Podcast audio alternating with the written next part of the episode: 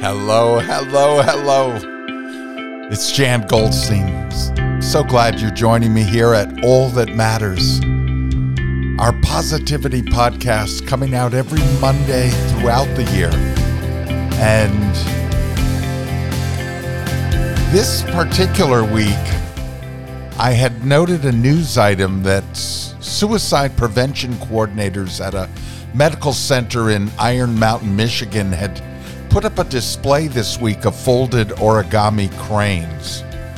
Now, the cranes had folded by were folded by medical staff and veterans and community members um, are being put up for Suicide Prevention Awareness Month, and veterans who may be struggling.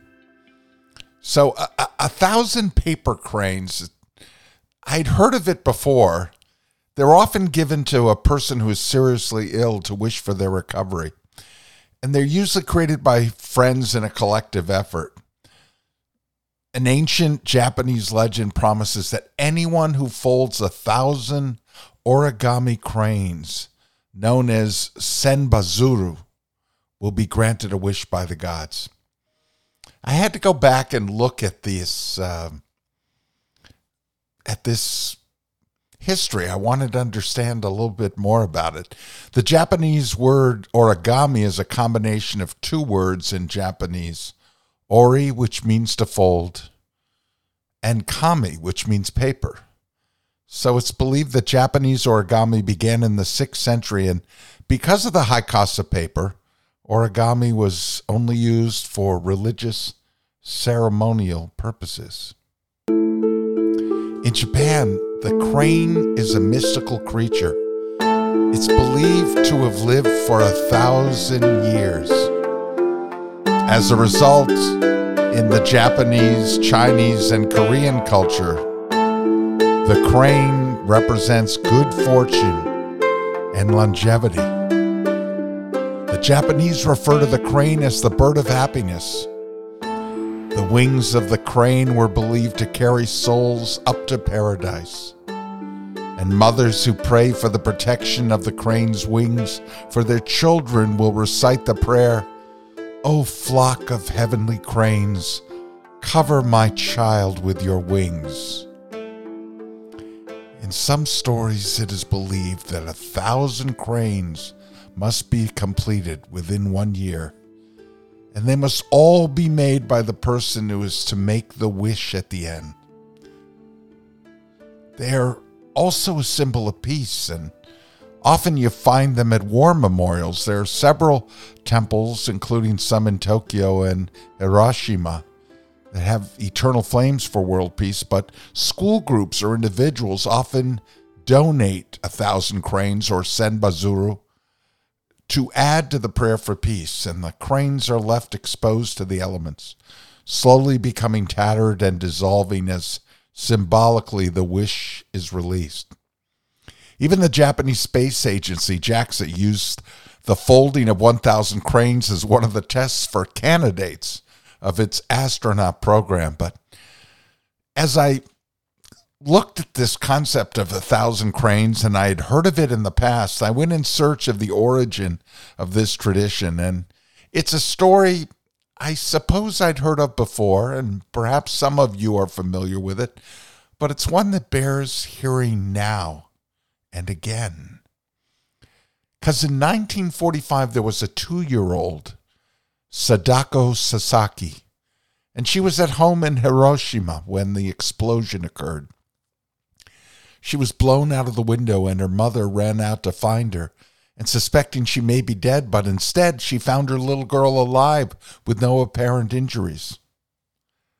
Sadako grew up like her peers and became an important member of her class sports team. And in November of 1954, Sasaki began developing swellings on her neck and behind her ears.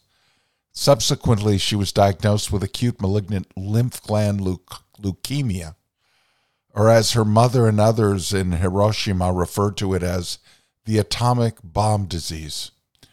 She was hospitalized on February 21, 1955, and given no more than a year to live.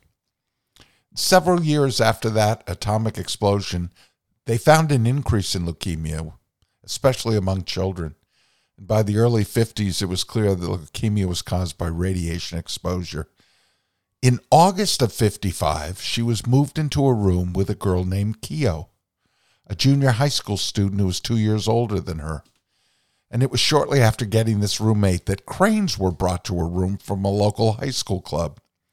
Sasaki's friend told her the legend of the cranes, and she set herself a goal of folding a thousand of them, which was believed to grant the folder a wish. But Sasaki lacked papers, so she used medicine wrappings and whatever else she could scrounge, including going to other patients' rooms to ask for the paper from their get well presents.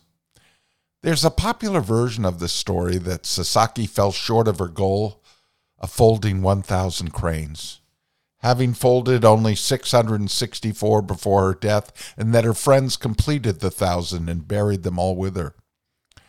However, an exhibit that appeared in the Hiroshima Peace Memorial Museum stated by the end of August 1955, Sasaki had achieved her goal and continued to fold 300 more cranes.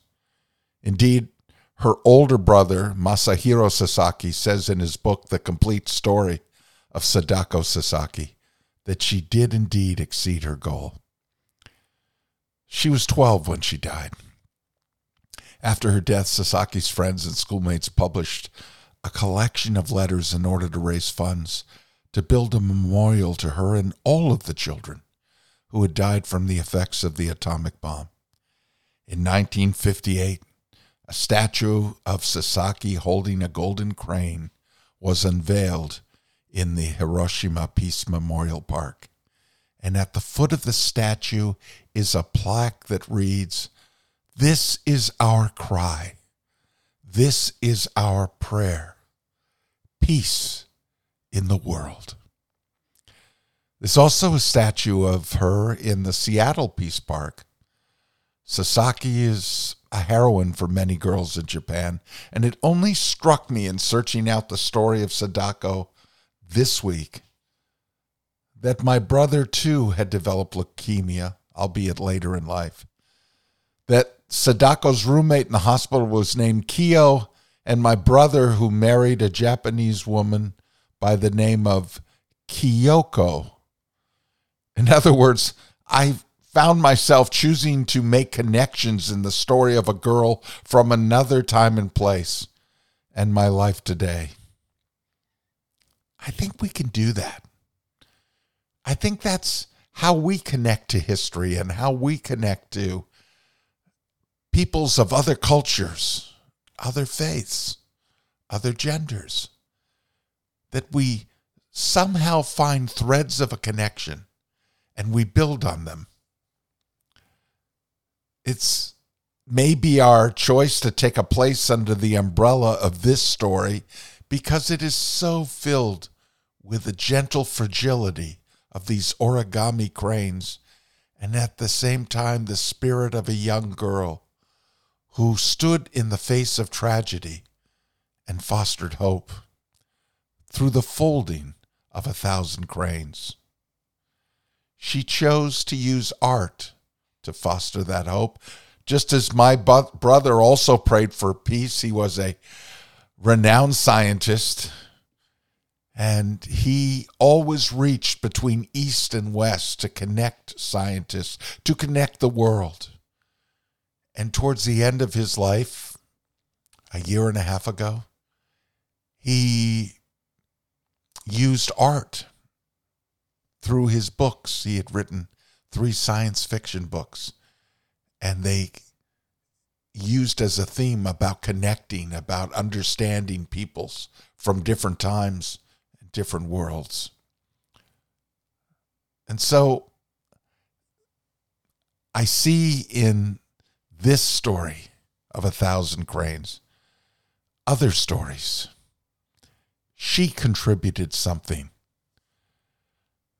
She contributed something, Sadako Sasaki. My brother made his contribution. What may we each contribute to the cause of life and of healing, of hope? I think of in the beauty of the art of origami there is another art form, poetry, that has an answer and a challenge. As Robin Williams' character, Mr. Keating, declares to his students in the stirring film Dead Poets Society, we don't read and write poetry because it's cute. We read and write poetry because we are members of the human race.